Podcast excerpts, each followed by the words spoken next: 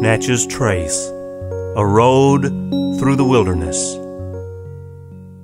James Robertson and John Donelson, who led settlement parties from Fort Patrick Henry to the Salt Lick, where the old Natchez Trace crossed the Cumberland River, are known as the co founders of Nashville, which was the new name given to Fort Nashboro in 1784. Robertson later became known as the father of Tennessee.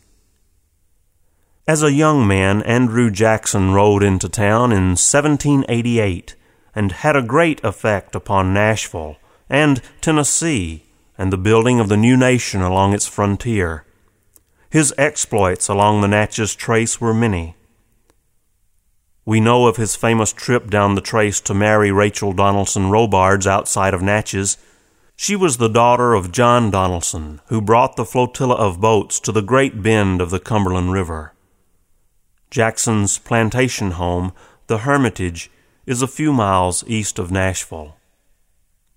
Nashville has been the capital of Tennessee since 1843, and though you may know it today as the country music capital of the world, it also carries the nickname of the Athens of the South because of its numerous institutions of higher education, plus its many buildings designed in the classical Greek style.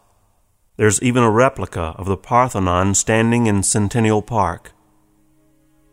Join us next time when we visit Garrison Creek.